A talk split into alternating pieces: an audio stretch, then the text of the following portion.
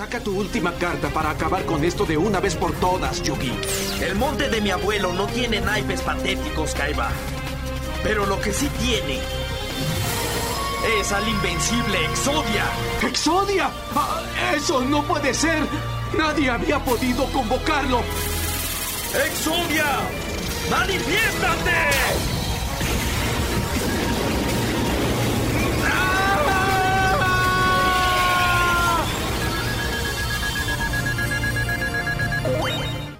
Yo soy Colas y esto es Colas Dice. Damas y caballeros, yo soy Colas y esto es Colas Dice y me acompañan El Barrón Friki y Alexander de Arenales Podcast. Pero hoy día no vamos a hablar de anime, o sí, porque Yu-Gi-Oh es un anime, entonces sí, en parte vamos a hablar de eso. Es uno de mis juegos favoritos, es una de las mejores épocas eh, del colegio. Yo odio el colegio, si pudiera, incendiaría mi propio colegio. Primero lo mearía y luego le prendería fuego. No sé si mi orina puede ser combustible, pero de todas maneras es algo que quiero hacer en algún momento.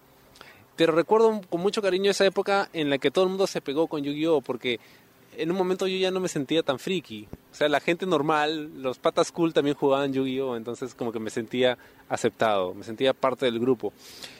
Pero es un juego que me pareció súper interesante porque hasta ese entonces solo conocía los casinos. Esos eran los únicos juegos de cartas que podía jugar. Y de repente aparece este juego con un anime muy raro, muy extraño, con reglas muy locas, pero con personajes muy chéveres, ¿no? Y con grandes posibilidades en términos de un juego de mesa.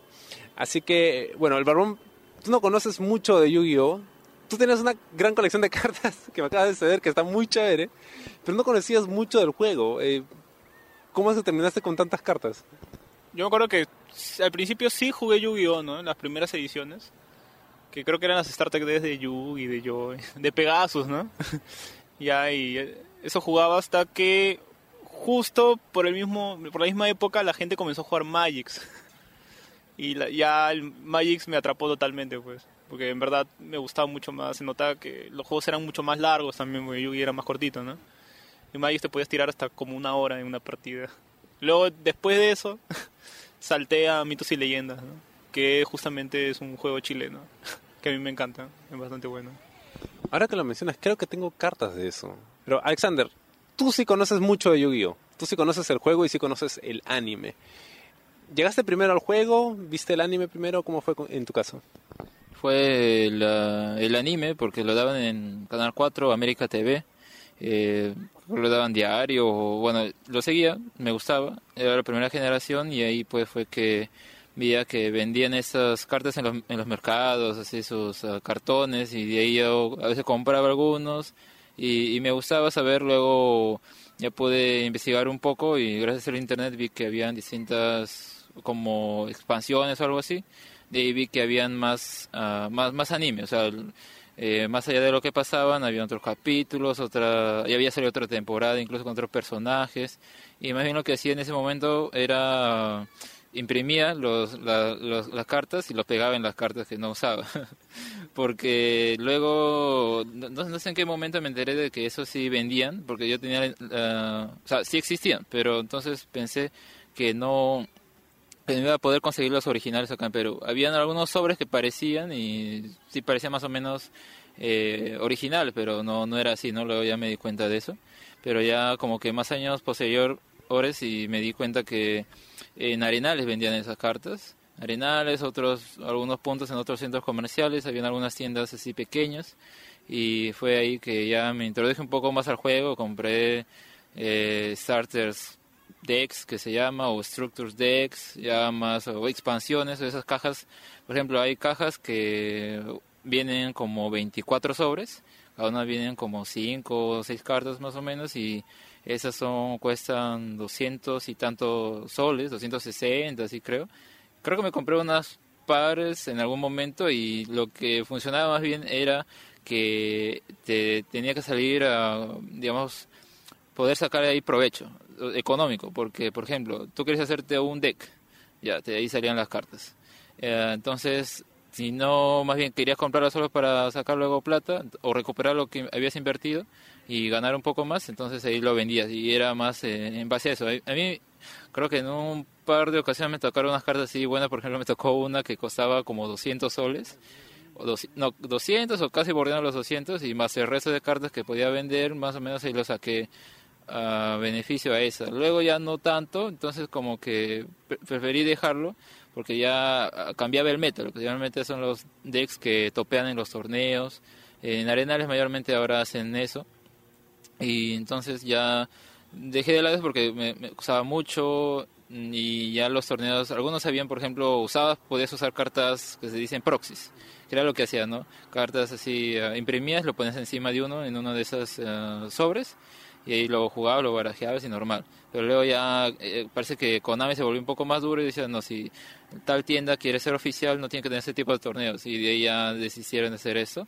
Entonces ya mm, era solo con cartas originales y los decks que topean son caros, pues, ¿no? Y de ahí ya lo, ya lo dejé. Ahí todavía tengo algunas cartas, pero eh, no, no pude venderlas todas en su momento y imagino que ahorita ya no deben valer mucho, ¿no? Entonces ya están ahí más bien ocupando espacio en mi librería. Sí. Sabes que cuando yo eh, em, también descubrí el, anime primero, eh, pero yo lo veía en Nickelodeon antes de que llegue a Canal 4 y me parecía lo caso. y recuerdo que en el mercado de mi jato, porque hay un mercado ahí dando la vuelta, vi que vendían pack, pero en esa época, porque pasa con todo lo que se piratea, cuando recién empiezan a piratearlo, se dan el trabajo de hacerlo lo más parecido posible al, al original. Entonces era la cajita bien impresa, las cartas bien cortaditas, la traducción bien hecha, o sea, parecían cartas originales y daba gusto comprarlas. Entonces así empecé yo a meterme en el juego. No tenía con qué jugar en ese momento, pero ya luego la gente se iba pegando con, con el anime y ya empezaban a comprar cartas y a invertir en cartas hasta que el juego se malió y los piratas, por vender más, empezaron a inventar cosas, ¿no? Inventaban cartas con poderes infinitos, cosas que no, exodias de todos los colores, ¿no? Y, cosas que ya no existían en el juego. Pero, ¿por qué crees que en su momento Yu-Gi-Oh eh, pegó como juego y como anime? Creo que debe ser por el hecho de coleccionar las cartas, eh, que, quién, quién puede ganar ahí, porque era más o menos entendible y más o menos la gente seguía el jue- eh, las reglas del juego, de- del anime, mejor dicho. Y entonces como mayormente las primeras temporadas eran YOLO, entonces como que también, ¿no? Dice, oh, yo tengo mi Exodia, yo tengo mis dioses egipcios, y era más eso, ¿no? Poder tener esas cartas Bamba en las manos y creer de que eres Yugi o Kaiba. Yo creo que por eso pegó. Además también, a mí, a mí lo que me gustaba justamente de por qué me imprimían las cartas era por, por lo- el artwork, así se llama las imágenes que están en las cartas.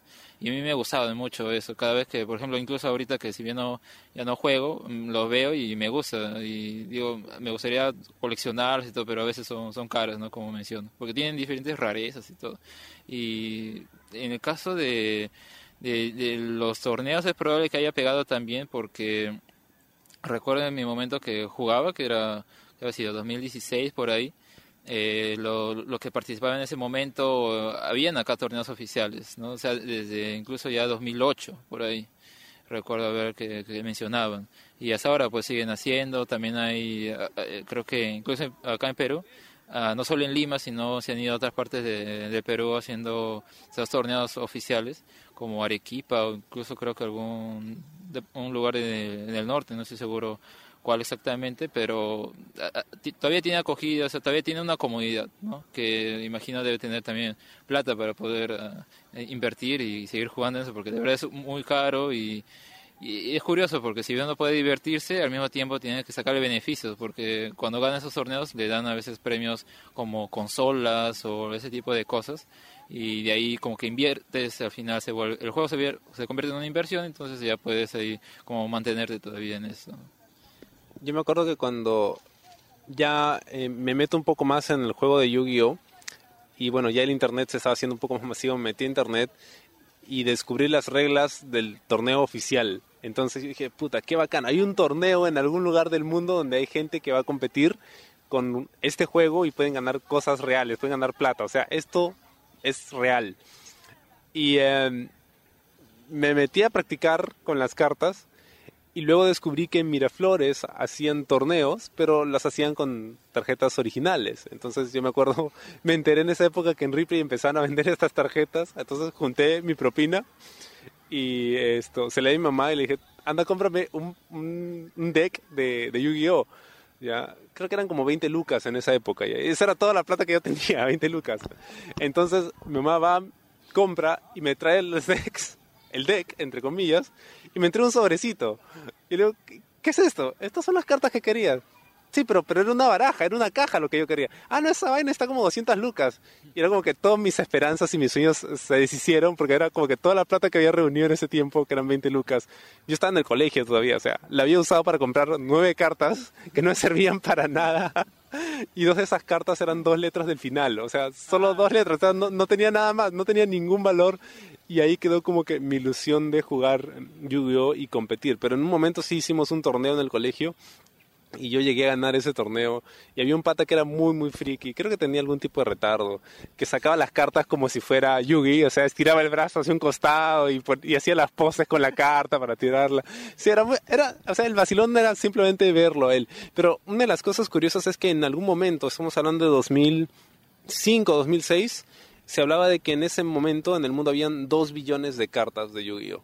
en el mercado. O sea, en ese momento, han pasado más de 10 años, deben haber muchas más.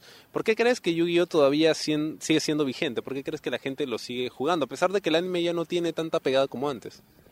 Yo creo que debe ser, eh, aparte de la inversión, probablemente sea que el juego eh, atraiga a mucha gente por, si bien el anime tal vez ya no se pasa en televisión, bueno, casi ninguno, eh, puede, puede ser que la gente descubra que eh, a través del internet hay otras temporadas y las siguen, las ven y se dan cuenta que tal vez las otras mecánicas que salen le- les gusta, porque a veces mucha gente veo que ah, cuando hay un, como una etapa un periodo en el juego, ah, están ahí. Entonces cambian, meten otras nuevas cartas, mueren algunos decks y cambia el meta, como se dice, y lo abandona. Y entra otra gente, porque es como la gente nueva, entre comillas. Y yo creo que al menos acá Konami, que es la compañía que maneja este juego de Yu-Gi-Oh, ah, sabe que quiere, es la manera de renovar su público, tal vez va a molestar al anterior, pero aún así lo, lo hace, ¿no? Incluso diría que actualmente su medio para poder alcanzar más gente y que la gente eh, que conocía el Yu-Gi clásico ah, ju- siga jugando al menos en esta plataforma virtual que se llama Duel Links. Ahí en un principio se, era así las cartas clásicas y ahora ya han metido pues otras, ¿no? Ya han metido última estas cartas blancas, los, los synchros. Y a la gente que, bueno, los conoce tal vez por el anime, por eso lo, lo cautiva y igual sigue con el juego. Otras tal vez dirán, ay, no sé, ya se parece al juego físico, entonces mejor sigo con el juego físico o lo abandono, ¿no? Y se queda ahí. Pero es como que se basa más en público nuevo, siento eso. Y bueno, es eh, interesante igual porque sigue sacando. Yo más bien me pregunto si algún día terminarán. cu- ¿Cuántos colores de cartas más habrán? ¿no? Porque cada vez que eh, comienza una nueva serie de Yu-Gi-Oh! meten una nueva carta, una nueva mecánica y no sé si. eh, qué tanta creatividad tendrán ¿no? en Japón. ¿Y tú te haces llamar faraón? Ni siquiera sabes cómo utilizar tu poder. El destino me ha elegido para quitarte el poder del faraón y después destruirte. Ese poder antiguo no te pertenece, Marik. Díselo, no podrá poner las manos encima de tu poder. Ya se lo dije. Ah, bueno. Marik, haz tu jugada. Hablemos un toque del anime. Al principio, Alexander, mencionabas que era un, la primera temporada bien YOLO, porque era una cosa muy rara. La animación no era la mejor, la historia en realidad tampoco era la mejor, pero el vacilón, al menos para mí, era ver a la gente jugar y esto y ver qué cartas nuevas sacaban con cada episodio. ¿Cómo recuerdas tú, Barbón, las primeras temporadas de, de Yu-Gi-Oh?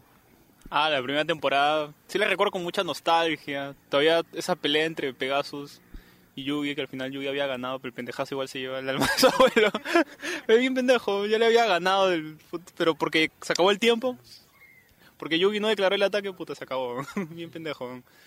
Pero sí se veía cosas bien voladas, ¿no? Como el soldado, puta, levantándose y rompiendo una carta mágica como la luna. O agarrando esta carta que creo que usaba Kaiba, que en la carta real creo que lo que hace es agarrar un, un monstruo del enemigo, ¿no? Como tributo para sacrificio. Pero ahí el- en el anime, en la primera temporada, agarraba a todos y atacaba. ¿no? Eran cosas así, bien voladas, ¿no? Sobre todo entre que el- el 30% del campo afectaba tanto por ciento al monstruo. o que podías fusionar tu monstruo con el monstruo de tu, de tu enemigo. y lo podías podías hacer que el monstruo no sé, o sea, en, vez de evolucionar involucionara, ¿no? Y perdiera puntos, ¿no? Eran cosas bien bien voladas. Cosas que no tenían nada que ver con las reglas originales. ¿Cómo recuerdas tú, Alexander, esa primera temporada de Yu-Gi-Oh?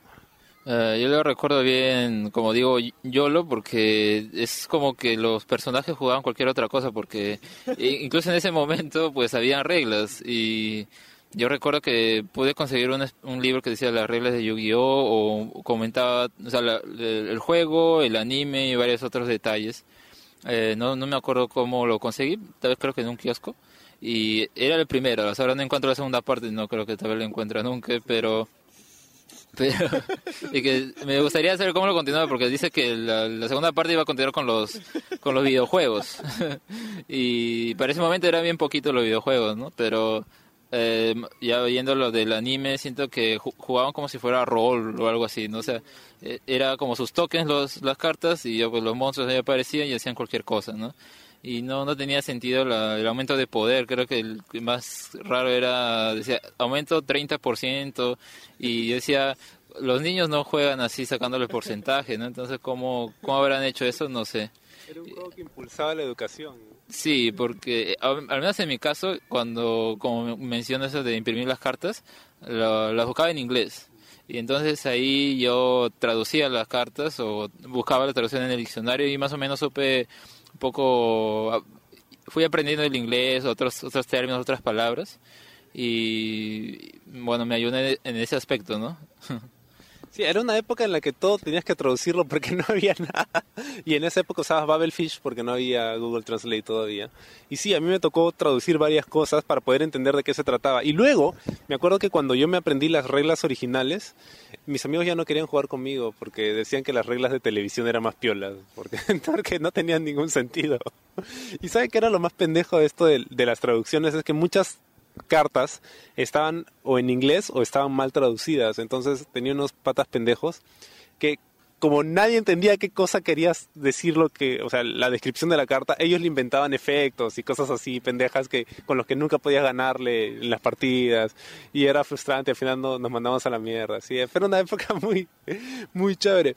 Pero ha- hablemos del anime, porque creo que ha evolucionado o, o involucionado. Hasta la primera temporada había cierta lógica dentro de lo que, digamos, Yu-Gi-Oh te planteaba. Era un pata que era bueno con un juego de cartas y quería recuperar algo que le habían quitado su abuelo y empieza a jugar con gente cartas y ya está. Y cada, cada enemigo tenía una baraja de cartas más pendeja que la anterior. Pero al final como que es- esa vaina se deforma mucho y, y termina siendo cualquier huevada. ¿Qué recuerdan de eso? ¿Cómo le explican? ¿O siquiera tenía sentido? ¿Siguieron viéndolo? Bueno, yo sí terminé de ver la primera temporada. Es más, vi hasta, hasta GX, ¿no? Que es la, la segunda, que es la que viene ahí, ya lo dejé porque el doblaje era insufrible. Pero eh, recalcar, ¿no? Que había una temporada cero. Eh, por curiosidad, o sea, por curiosidad la, la vi, ¿no? Me, me entró curiosidad saber cómo era esa temporada, ¿no? Oye, existe otra temporada más de Yugi, ¿no? Por curioso, por curioso que suene, esa temporada no se trata de las cartas, sino que juegan otro tipo de juego y cada dos, dos episodios o cada capítulo cambian a un juego distinto, ¿no? En unos usan robots, en otros pelean con tamagotchis, en otros hacen, no sé, duelos a muerte con cuchillos, ¿no? Pero van cambiando. Ahí se ve un Yugi más sádico, no es, no es como la siguiente temporada, ¿no? Y ya la temporada original, eh, al menos la primera temporada, yo creo que se hizo así porque, que yo sepa, en el manga, que fue lo- obviamente lo que se adaptó ¿no? posteriormente, todavía no existía el juego de cartas. Pues, ¿no? El juego de cartas salió a raíz de esa publicación del manga, porque se hizo muy popular. Entonces ahí tiene sentido de que se haya jugado primero así como un rol y en verdad no haya tenido reglas establecidas, ¿no? Hasta que ya salió el juego. Y ya la segunda parte fue cuando pudieron adaptar esas reglas del juego original, ¿no? Vamos- Bueno, más o menos, porque también a veces se pendejean. sí. ¿Tú cómo recuerdas? Tú sí has visto todas las temporadas de Yu-Gi-Oh! Sí, yo he visto, a ver, creo que la primera que es Duel Monsters, ah, GX y Yu-Gi-Oh! 5TDs, que es la que aparecen los sincros, pero la vi creo que más o menos hasta la mitad. Luego ya no la seguí ah, porque al menos donde compraba lo- los DVDs, pues ah, algunos como que faltaba un episodio. Entonces me parecía raro y ya en el siguiente disco no venía, entonces ya, ya lo dejé de, de comprar. y, y de ahí de ahí ya no le encontré, bueno, siguieron otros, Exar, que también seguí como a la mitad, eh, otro que es el de uh, Arc B, algo así, también no, no la seguí mucho, o sea, es como que sabía que habían cartas nuevas, pero no, no seguía mucho los, las últimas temporadas de los animes. Pero yo sí rescato que más interesante se, se hace verlo en, en idioma original, idioma japonés. Porque, bueno, eh, la actuación de las voces están bien y además tienen buen soundtrack. Por ejemplo, el de la primera temporada es muy reconocible si no lo escuchan eso. Y el de GX también. El Fight dice igual. El problema es justo como menciona el Barbón, si lo escuchan en latino. El primero tiene chistes bien, bien tontos, como para niños. Y en la segunda, pues ya exageran demasiado. Eh, y aparte que hay mucha censura, eh, las mismas cartas la censura, por ejemplo, si ponen una pistola, luego ponen una pistola de rayos así, con coloritos, y, o sea, bien infantil.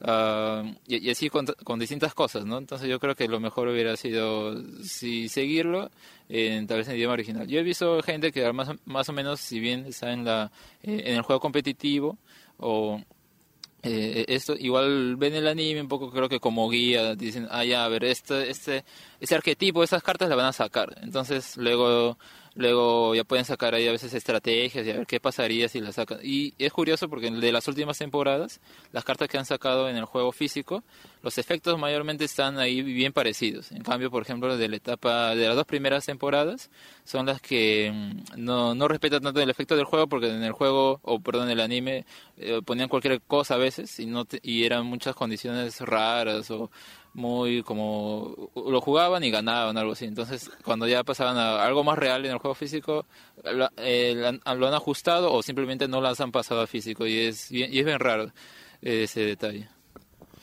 Tú que eres eh, probablemente el más conocedor de anime en Arenales Podcast ¿tú consideras Yu-Gi-Oh el anime como un buen anime o simplemente un anime que se hizo popular? Yo creo que fue un anime que se hizo popular porque quería promocionar las cartas.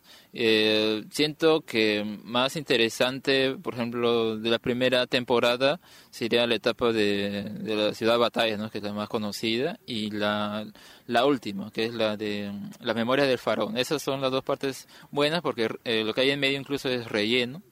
Eh, en el caso de Yu-Gi-Oh! X, eh, creo que acá en Latinoamérica solo trajeron las tres primeras uh, doblaron las tres primeras uh, partes de esa temporada y diría que lo más rescatable sería de la tercera y la cuarta, pero como vuelvo a mencionar en su versión japonesa, ahí, ahí tiene una historia, se, puede decir más oscura o más madura, y en Heki, y perdón, en Fighty This, ahí ya es, creo que lo mejor que tiene cada cada personaje anterior, ¿no? Porque el personaje ahí protagónico no, no se transforma, no tiene un espíritu, uh, es así tal cual, es serio, pero igual gana, o sea, es estratégico, no es tipo así loco, cosas por decirlo, por eso algunos, algunas personas lo consideran una buena temporada.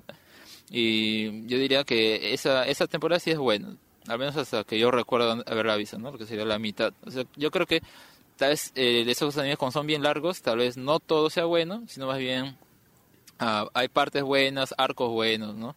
Eso diría que, que rescato de, del anime, porque incluso ha, mejorado un poco, porque luego de Fighty This 5DS, ahí le han metido animación en 3D. Y los monstruos, así, sus monstruos, As, como lo menciona, uh, los invocan y todos se ven ahí en 3D, pero se ven bien pajos. Y eso es algo que ha mantenido al menos en las otras temporadas y al menos hace ver las escenas ahí, como son dos personas paradas ahí jugando, le han dado cierta, cierto epiquismo, ¿no? Incluso que en 5DS pues agrega motos, ¿no? Entonces se ve aún más dinámico todo este duelo, más interesante. Y en ese caso yo diría sí, es, valdría la pena ver partes, ¿no? ¿Cómo imaginan el futuro de Yu-Gi-Oh? Ya no como juego de cartas, porque cada año siguen sacando cosas nuevas con las tarjetas y van cambiando de colores y reglas nuevas y todo eso, sino ya en otros formatos. Por ejemplo, a Pokémon Go en su momento le fue bien con su juego, pero dos meses después ya nadie se acordaba. Eh, ¿Creen que un juego similar a Pokémon Go funcionaría con Yu-Gi-Oh? ¿Y en algún momento han pensado en que podría funcionar un live action de Yu-Gi-Oh? Bueno, eh, creo que fue en el último torneo, ¿no? En el último Championship que hubo de Yugi, mostraron más o menos cómo se vería lo que ellos quieren hacer con los hologramas, con el tema de los hologramas. Creo que estaban usando unos eh, Google Glasses, que son estos lentes que todavía están en prototipo, todavía no salen. Y se interesante la idea, pero la idea- no veo cómo lo podrían enfocar porque tendría que reimprimir todas las tarjetas. ¿no? Entonces, posiblemente volver otra vez a la etapa inicial y reimprimir otra vez esas tarjetas iniciales con, con esos chips, ¿no? Para que pueda leer la, el lente. Lo veo complicado, pero siendo Konami, puede ser, ¿no? Yo lo veo viable. Ese puede ser un futuro para las cartas, ¿no? Que al fin los hologramas lleguen. ¿Y has, has pensado en un live action de Yu-Gi-Oh? ¿Cómo se vería un live action? No, se vería horrible. ¿no? Lo veo como un live action. Yo siempre he pensado así en su momento, cuando seguía el anime, ¿no? Era eh, que me gustaría, ¿cómo, cómo sería esa tecnología? Y yo veía, por ejemplo, puede ser códigos QR o alguna cosa así, se lee y aparece, ¿no? El monstruo ahí, en- ya sea en la mesa o lo más baja sería que al tamaño más o menos real, ¿no?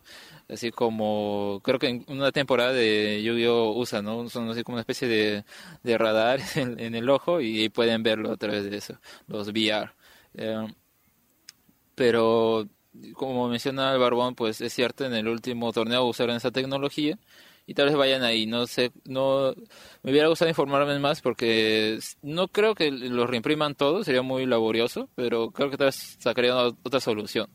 Eh, en el caso de live action, eh, sería raro porque como que, que la, la, la forma, la, la dirección, que se vea eh, entretenido que saquen una carta y que tenga sentido y no se vean dos tipos locos ahí. Como, como mencionas ahora de tu colegio, si alguien hiciera en la vida real, pues se vería muy ridículo.